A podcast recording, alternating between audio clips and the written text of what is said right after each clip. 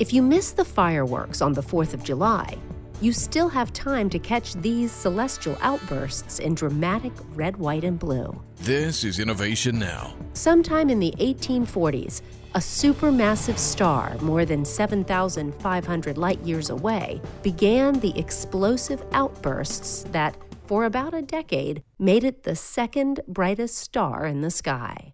Although the star is now barely visible to the unaided eye, the celestial fireworks continue, and NASA's Hubble Space Telescope has captured stunning images showing the ballooning lobes of dust and gas that were blown out from the petulant star. Mapped in ultraviolet light using Hubble's Wide Field Camera 3, new images have revealed the glow of gases in places where scientists expected to find empty space. The surprising discovery is giving astronomers a new understanding of the fast and energetic forces at work as the star continues its journey to supernova. And for the casual observer, the Hubble images are stunning representations of cosmic fireworks that can be enjoyed by all.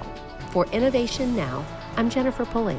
Innovation Now is produced by the National Institute of Aerospace through collaboration with NASA and is distributed by WHRV.